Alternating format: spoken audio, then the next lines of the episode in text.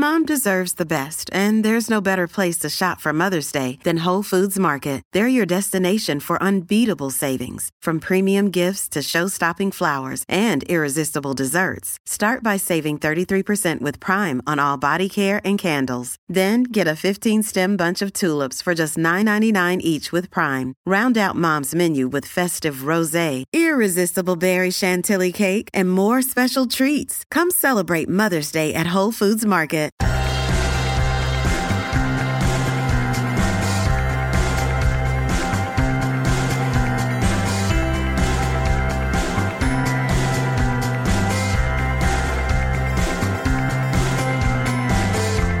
Hello and welcome back to another episode of Beyond the To-Do List. I'm your host, Eric Fisher. This is the show where I talk to the people behind the productivity. This is one where I'm having a returning guest that made a huge difference in my productivity. It's Dr. Michael Bruce.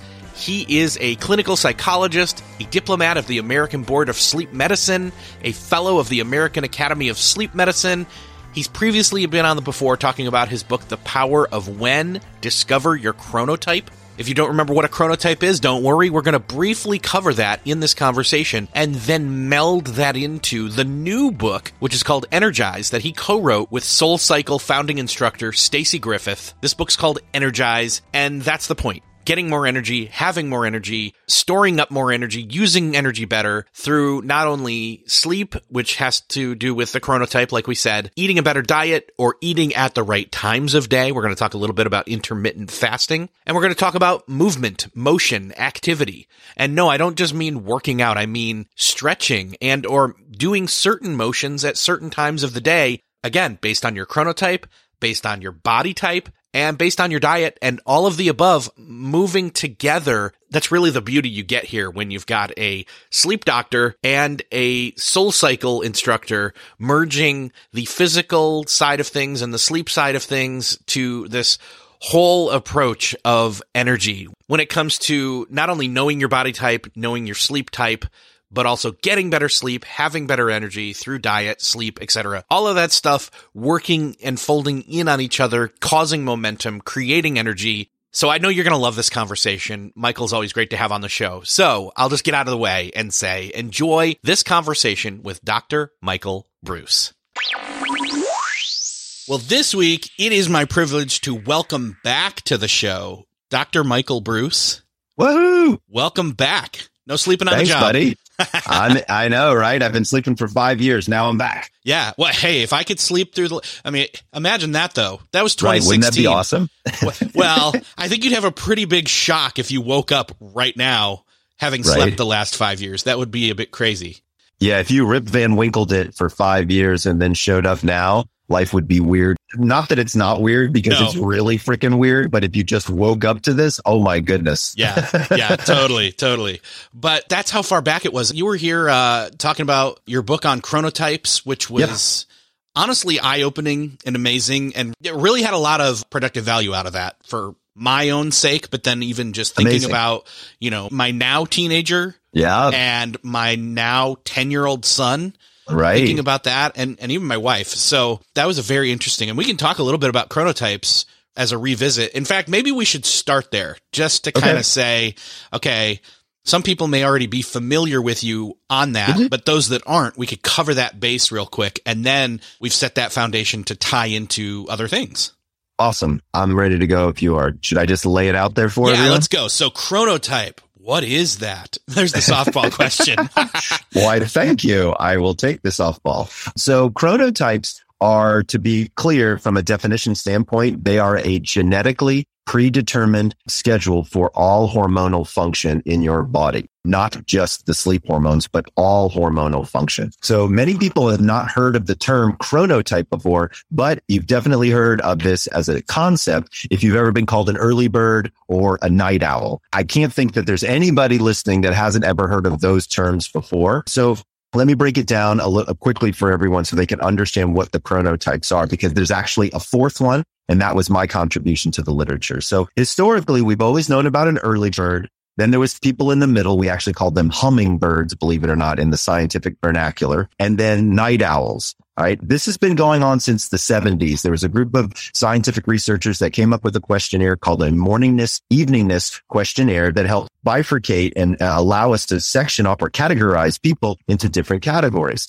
Initially, there were just two, early bird and night owl. And then they figured out not everybody's an early bird and not everybody's a night owl. So they had to have some in-betweeners. So they called them hummingbirds. Now, I also want to go backwards for just a second, back in time to hunter-gatherer villages, because I want people to understand this has been around literally since there have been communities, right? So who were the hunters? Well, the hunters were the early birds. They were the people that got up the earliest, had their first kill before dawn type of thing, bringing food back to the village. Who were the villagers? Well, those were the hummingbirds, right? People who got up at a normal hour, went to bed at a normal hour, and attended to the village. Then who was the security force? Well, those were the night owls, right? Because they were naturally awake anyway. Might as well stick a spear in their hand and have them go, right? So, you know, or bow and arrow or whatever. So at the end of the day, those three distinct positions have been around literally since the dawn of time. Now, to be fair, I'm not a bird. I'm a mammal. So I wanted to change the vernacular across the board. And I was adding a fourth chronotype. So what I decided to do was change it to animals. Now, Eric, you'll appreciate this. You can only imagine you're sitting at a marketing meeting for your next book, right? You've come up with these four categories and everybody wants to know, what are they going to be called? So I raise my hand and say, as the author of the book, I want to call them animals. And I want the animals to actually represent the circadian rhythmicity that we're talking about. So we have to choose animals that are actually early birds, choose animals that are actually night owls. Turns out, nobody wants to be a porcupine.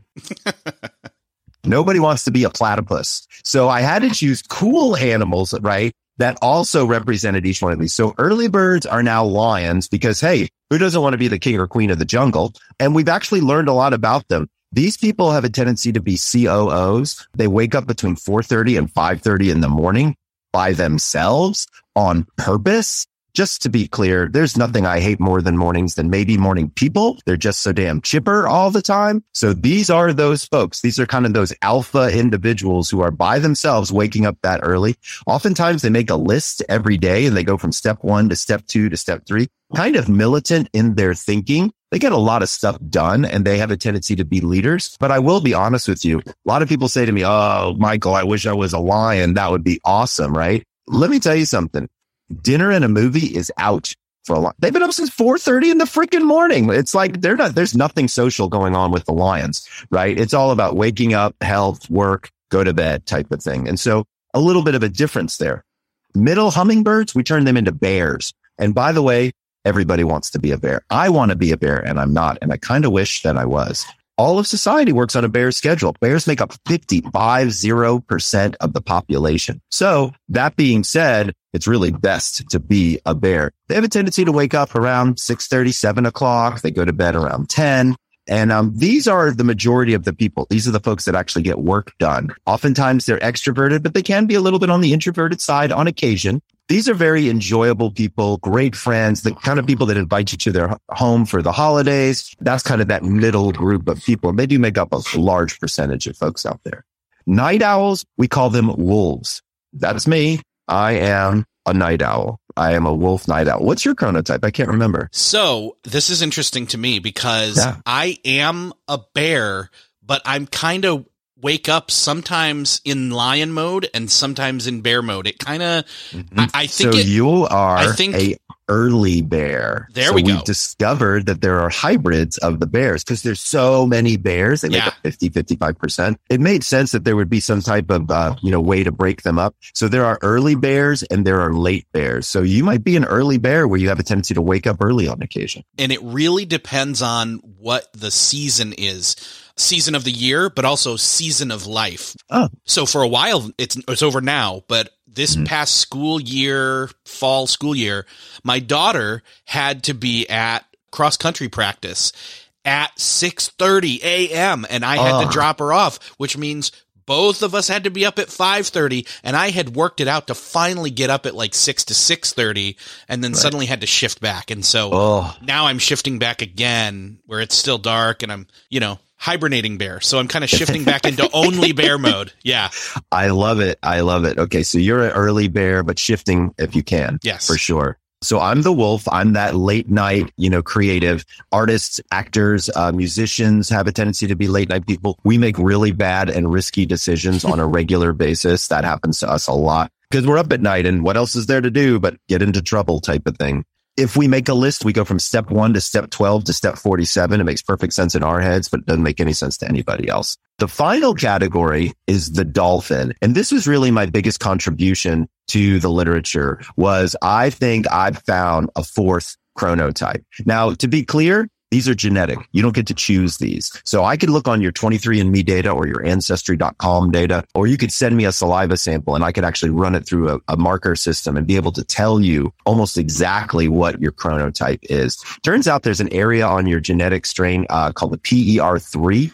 And when there's a flipping between the DNA building blocks, what we call a single nucleotide polymorphism or a SNP, where it flips that way, it actually turns you into an early bird or turns you into a night owl or turns you into an insomniac or turns you into a hummingbird / bear. So there's a lot of I don't want to get too deep on the details there, but suffice it to say, I wish you could change it, but you can't. But let's talk about dolphins really quickly. Dolphins make up 10% to 15% of the population. These are my problem children for sure. They're my problem sleepers. They usually have more anxiety than most. They're the ones who are constantly tapping their foot, that bouncing leg thing that people do. That's usually a clear sign that we're dealing with a dolphin. High energy people, a lot like lions, but to be fair, they've got a level of anxiety that's somewhat difficult for them, and it kind of keeps them from being able to reach a lot of their full potential. And that anxiety translates into erratic sleep patterns as well, because if you've got anxiety and you're lying in bed and nobody's talking to you, guess what? Your head just starts going and going and going. And that's the number one complaint of dolphins is they can't turn off their brain. Now, lots of people have that problem. You're not only a dolphin if you have that issue, because you can be a wolf, a lion, or a bear and still not be able to turn off your brain. But those are the four chronotypes. If folks want to figure out what your type is, you can go to chronoquiz.com. We mentioned that in the previous podcast, but we'll mention it again. That will tell you just what your chronotype is. But we have some new interesting stuff going on where you can learn your chronotype and something called your body type. Well, and that's exactly where I was going to go next, because with this new book called Energize that you co-wrote, there was another type. Yeah. And I thought, ooh, cool. I loved the previous chronotype. What's a body type? So there are 3 different body types. I'd love for you to jump in and, explain what those are. And then how do those tie into chronotypes? Exactly. So first of all, great question. So if you remember back to high school biology now, I know that's a stretch, but if you think about it, you actually learned the body types back then. So it's called an endomorph, a mesomorph, and an ectomorph. So ectomorph, ECTO, are kind of my long and lean people. They usually have a tendency to be relatively thin and not carry a lot of weight on them. My mesomorphs, usually their shoulders are wider than their hips. They have a tendency to kind of hang weight on their frame in more of an athletic build or a V-shaped. And then my endomorphs have a tendency to be more of a rectangle shape. They have a tendency to have carry a little bit more weight, especially through the belly or in the hips for women. Those are my endomorphs. When you look at those different body types and you look at them very specifically, it has a lot to do with the speed of your metabolism. Long and lean have a tendency to be thinner. Endomorphs have a tendency to be thicker. So that's hint number 1. As to what we need to think about when we're thinking about chronotypes and we're thinking about body types. But let me tell you the story of how I got involved with body types, because it was with my co-author, Stacy Griffith. So for folks who don't know, Stacy is one of the founding trainers of SoulCycle. If you don't know what SoulCycle is, it's that indoor bicycle place where you go like crazy and there's music going and it's lots of fun. And it's very motivating, by the way. I've been to many of her classes. They're super fun. We became friends. She's a famous instructor in Los Angeles and in New York. We had become friends. She had asked me for some advice on sleep. I'd asked her some advice on fitness. We started talking and she said to me, Michael, my clients are exhausted. I'm like, what are you talking about? You work them out. I mean, they should be in great shape. They should have tons of energy. She's like, no, they're constantly exhausted. So I started asking questions about sleep. And then I said to her, I got to be honest with you. A lot of my patients tell me, even when they get good sleep, that they're not feeling energetic. And she was like, so we both kind of, believe it or not, Eric, the original title of the book was going to be called Exhausted, but it was just too negative, Yeah. So we were like, we're going to go energize and teach people how to be positive. But we kind of came together and we said, I I said, my patients need to be doing your exercise routines, and your exercise patients, or clients rather, need to be doing my chronotypical sleep schedules. And so we were like, we got to write a book. So let's kind of try to figure this out. So there you go. Yeah, that's great to know. So then how do the three body types connect to the four chronotypes? Okay, it gets a little interesting here. So in one particular area that you wouldn't expect, we see a complete combination, and it's actually quite helpful. Intermittent fasting, believe it or not. So that's not what you were expecting me to say, I'm sure. No. Right?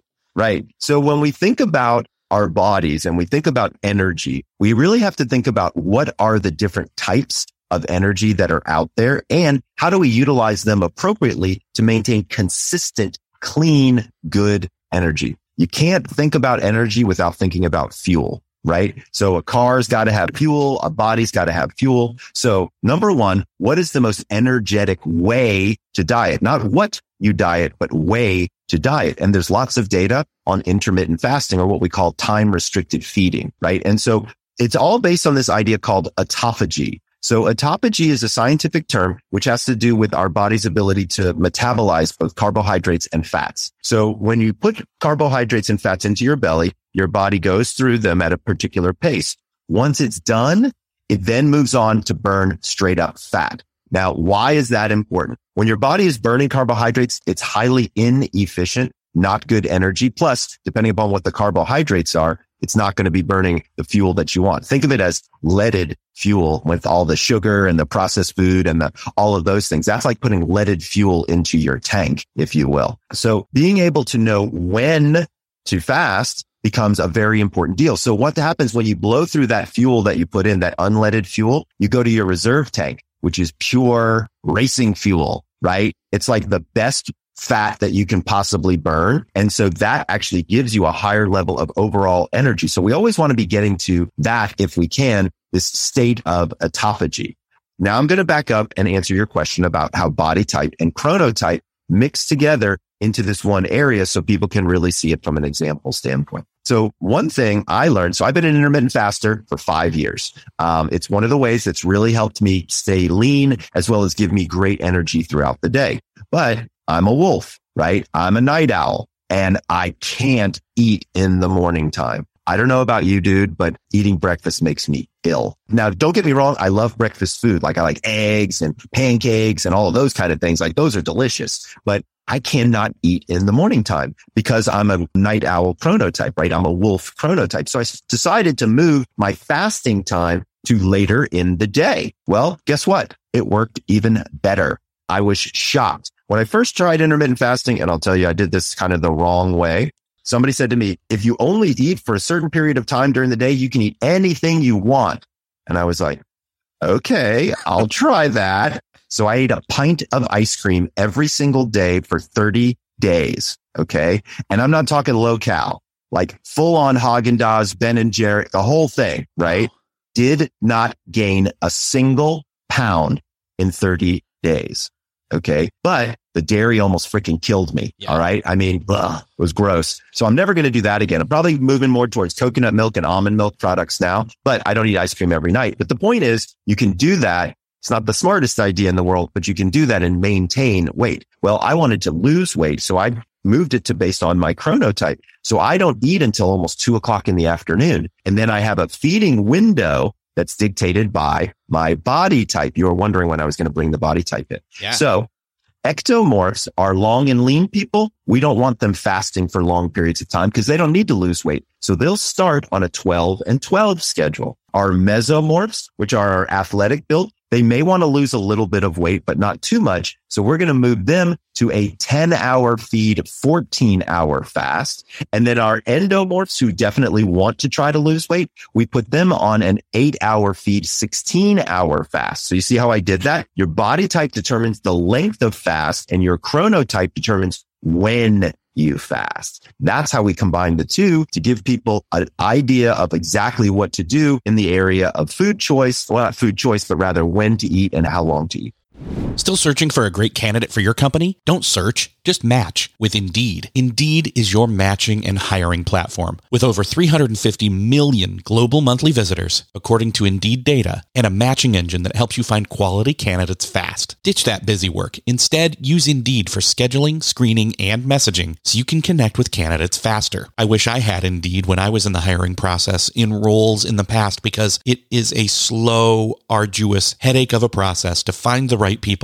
Or at least it used to be. Join more than 3.5 million businesses worldwide that use Indeed to find and hire great talent fast. In fact, in the minute I've been talking to you, 23 hires were made on Indeed, according to Indeed data worldwide. And listeners of this show will get a $75 sponsored job credit to get your jobs more visibility at Indeed.com/to-do list. Just go to Indeed.com/to-do list right now and support our show by saying you heard about Indeed on this podcast. Indeed.com/to-do list. Terms and conditions apply. Need to hire? You need Indeed.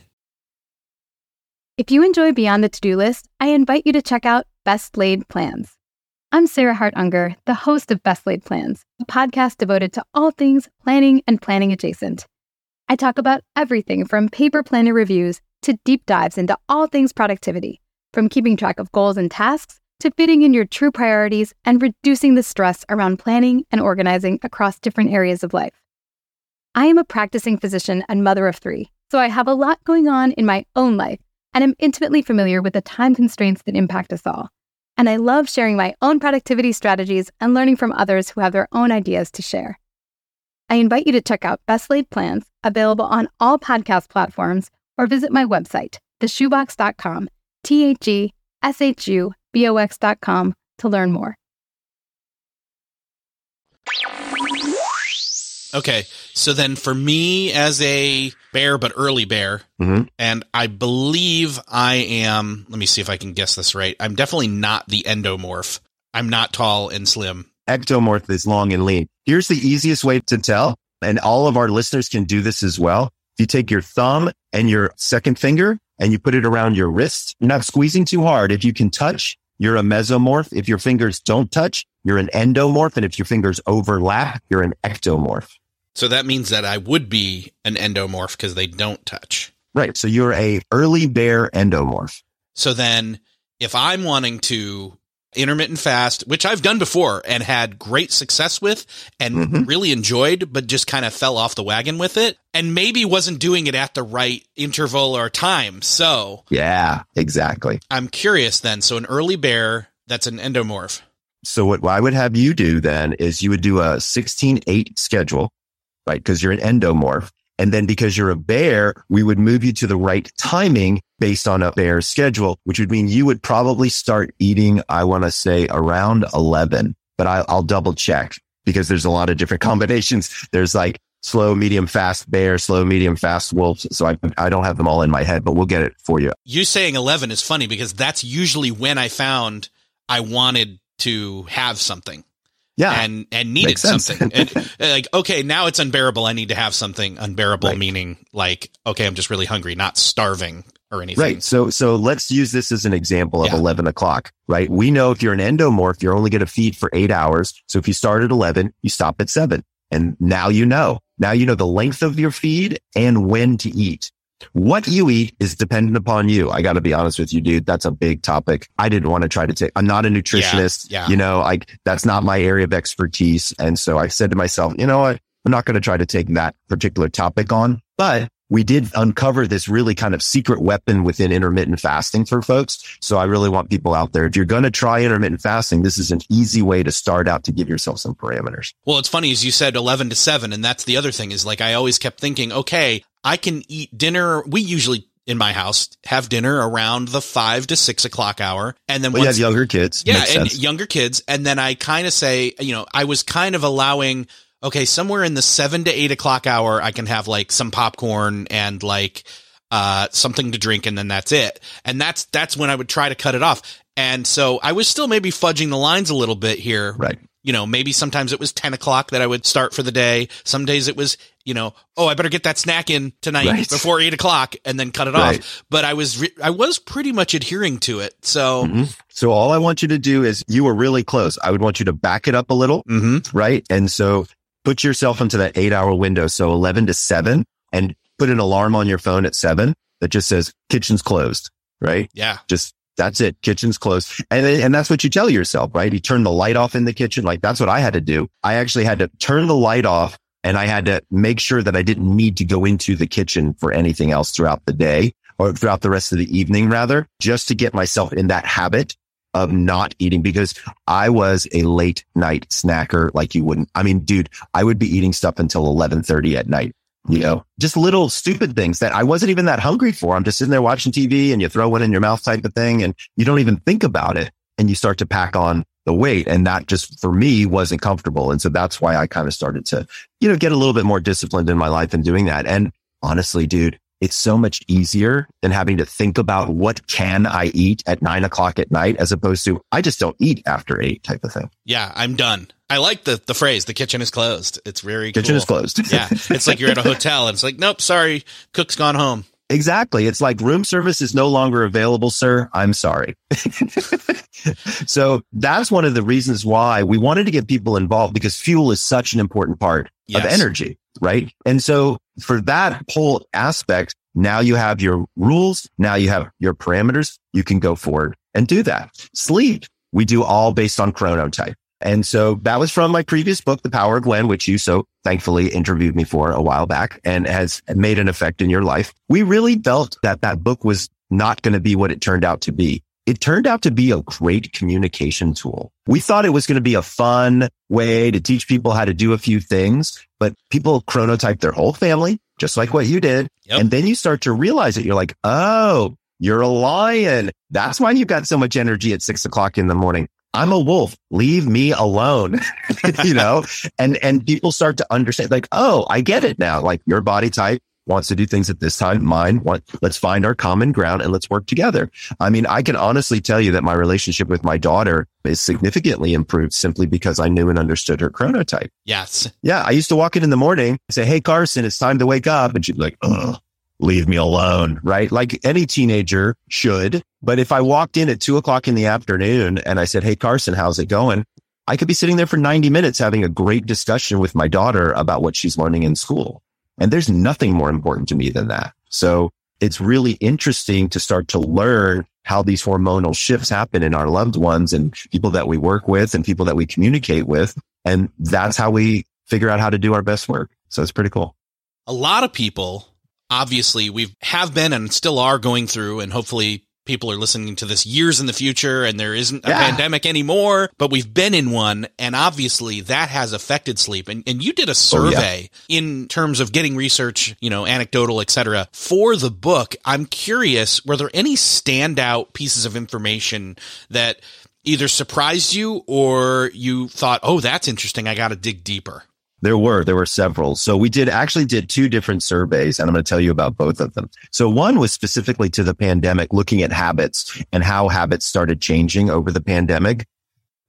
Oh, brother, let me tell you, nobody followed any guidelines during the pandemic. It was like, I'm going to stay up until 3 o'clock and watch Netflix every single night. I'm going to throw on a ball cap and jump on a Zoom call because I don't have a commute anymore. And I'm going to drink loads of coffee, and wine time is going to show up at 3 o'clock in the afternoon. And that's pretty much what's been going on for the last 18 months. We've seen a dramatic increase in caffeine consumption. I think our numbers showed like 17%. Alcohol consumption increased by 23%. But here's the super scary one. Sleeping pill prescriptions and antidepressants are up by over 20% during the pandemic. 20%. We're talking about putting people on drugs that they're going to be on for a very long period of time. We're talking antidepressant, anti-anxiety medication, not stuff you fool around with. That's something that you work with your doctor on. You got to find the right one. It can take a long time. Like, there's a lot to doing something like that. 20-something% increase just based on all of the stress surrounding COVID. So here's what we know. Corona-somnia is a real thing, right? Like, there's no question. Everybody is more stressed now. And Everybody's less energetic now. That's really the big reason why we put out the book when we did, is because, holy cow, people need to figure out how to get some freaking energy right now, because everybody's been stuck, in their homes. Like now their home offices are there, and that, blurring those lines between work life and home life.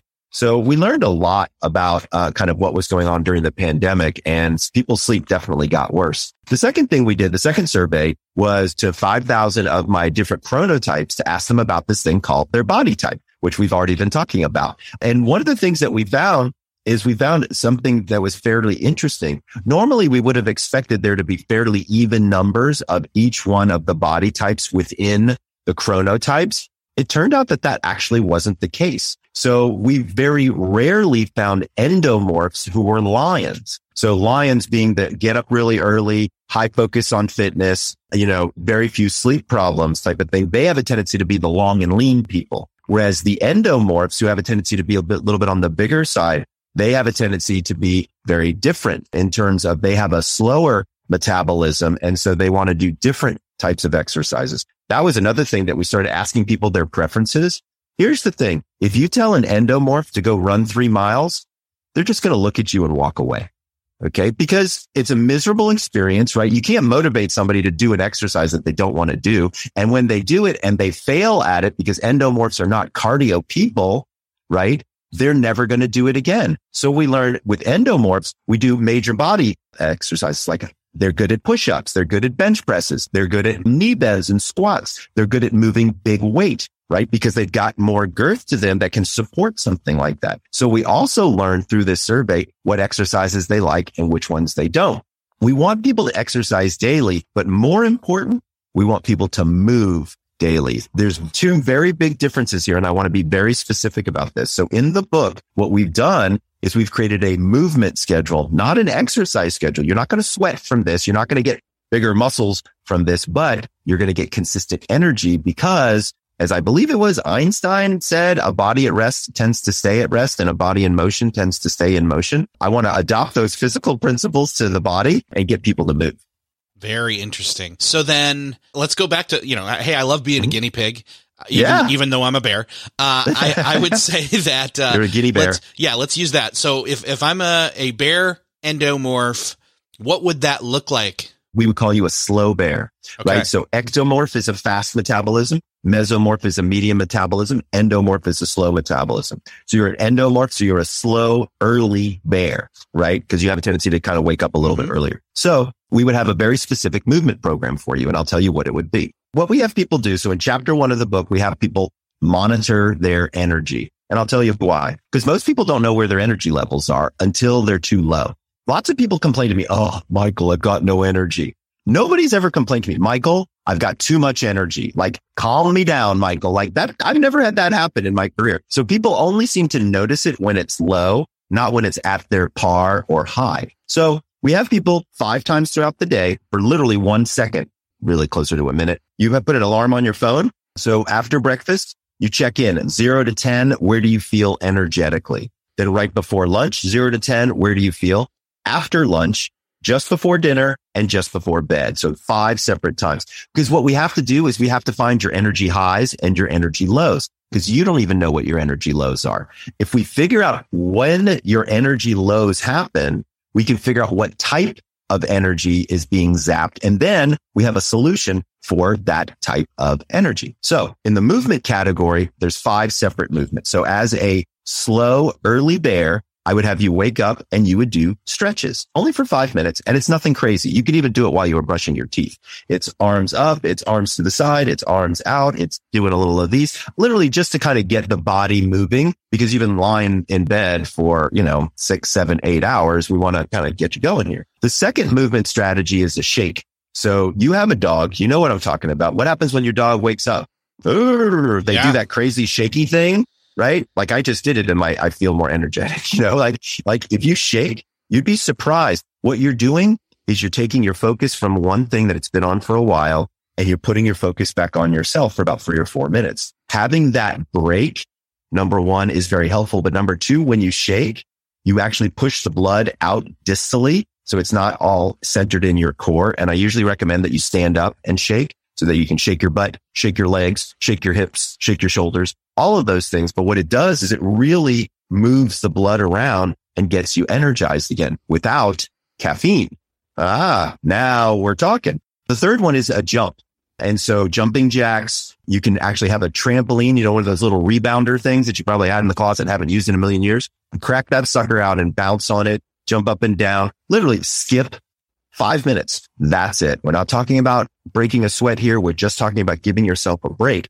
Because remember, sitting is the new smoking, okay? The more we sit, the worse it is. So all this is doing is getting you to move your body a little bit. The fourth one is called a build. And this is where we use a major muscle group. So a push-up, a sit-up, a deep knee bend. Again, something to just get those muscles active. Again, this is not your exercise program. This is your movement program to just keep you with this consistent, clean energy. And then the final one is a balance. So at the end of the night, we have people do like a tree pose. We have people doing different balance work. Number one, you can't think of anything else. And number two, it slowly gives you, some runway to sort of land that plane. We give you very specific times to do all of these. We call this the 5 and 5. So 5 exercises for 5 minutes apiece. But this is your movement schedule. It's specific based on your chronotype. And we give you movements that your body type would like. So as an endomorph, we're not going to be asking you to go do cardio for 5 minutes because you would hate that and you would never do that again. But we might ask you to do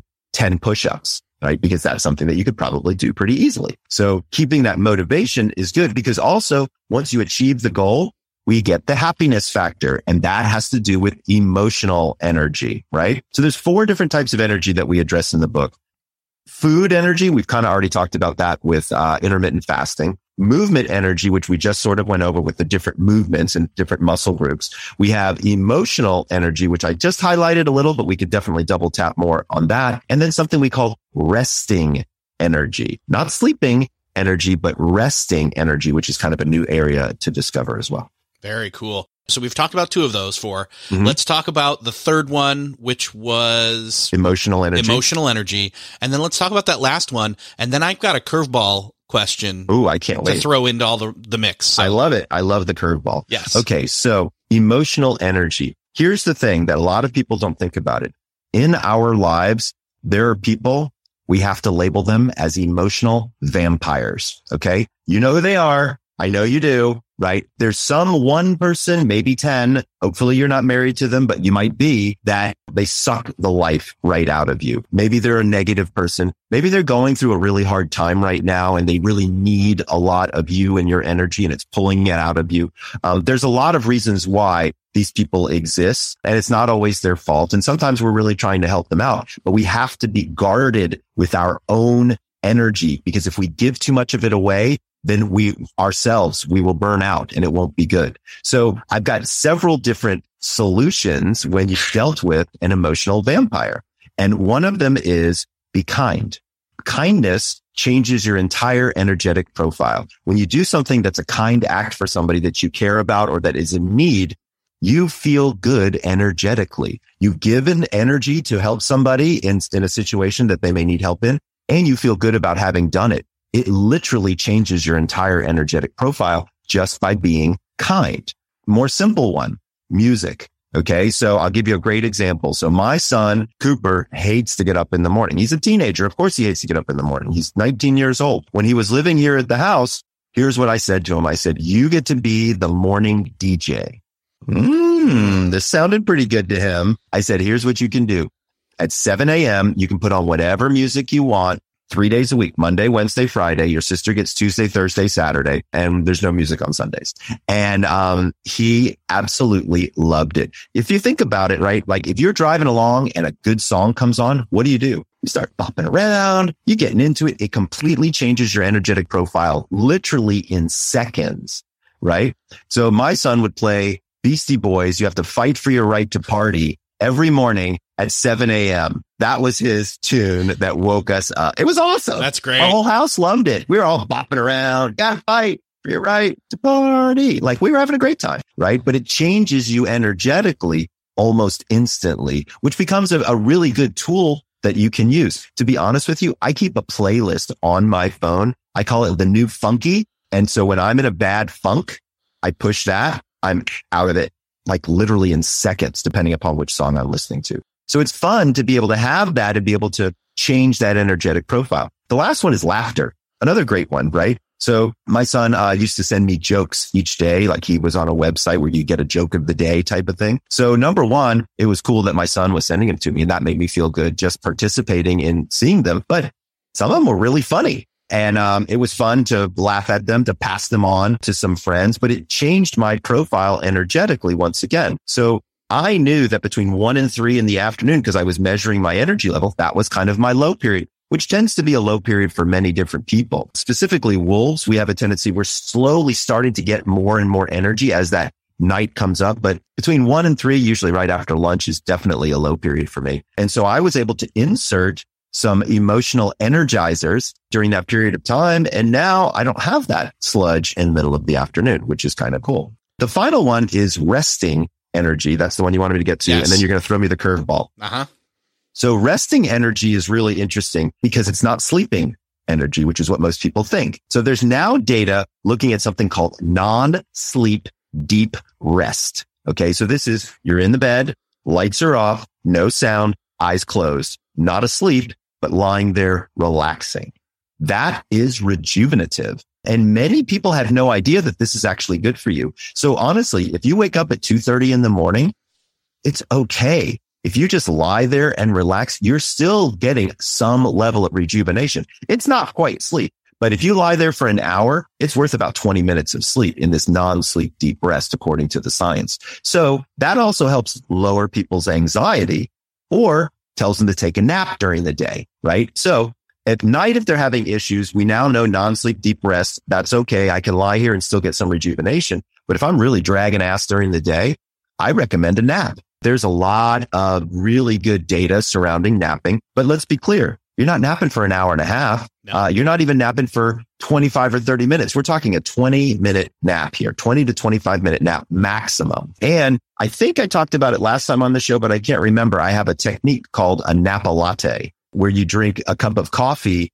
before you take your nap. And when you wake up, you're zinging. So here's the crazy part, Eric, is I was approached by a company who's turned the Nap Latte into a product, and they've actually leveled it up. It's much better.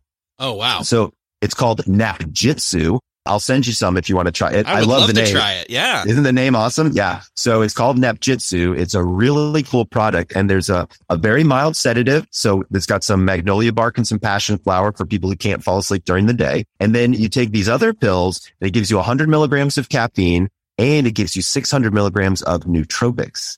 So you've got like L-theanine, L-tyrosine, like things. So you wake up with focused energy, not just energy. So what they've done is they've given you some sleep, which lowers your overall sleep drive, which is good. Then they've added some caffeine to pep you up, and then they give you focus to get you in. So that Nap Jitsu product is pretty cool, and it works well if you need to take a nap during the day.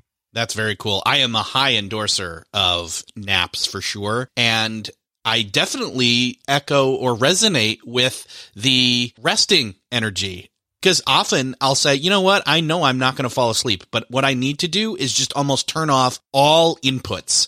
And so I'll get in I'll go to the bed and I'll turn it, I'll make it dark, or I'll put a mask on to cover my eyes and just, I use masks all the time. Yeah, just reduce sound, sight, light, all those things.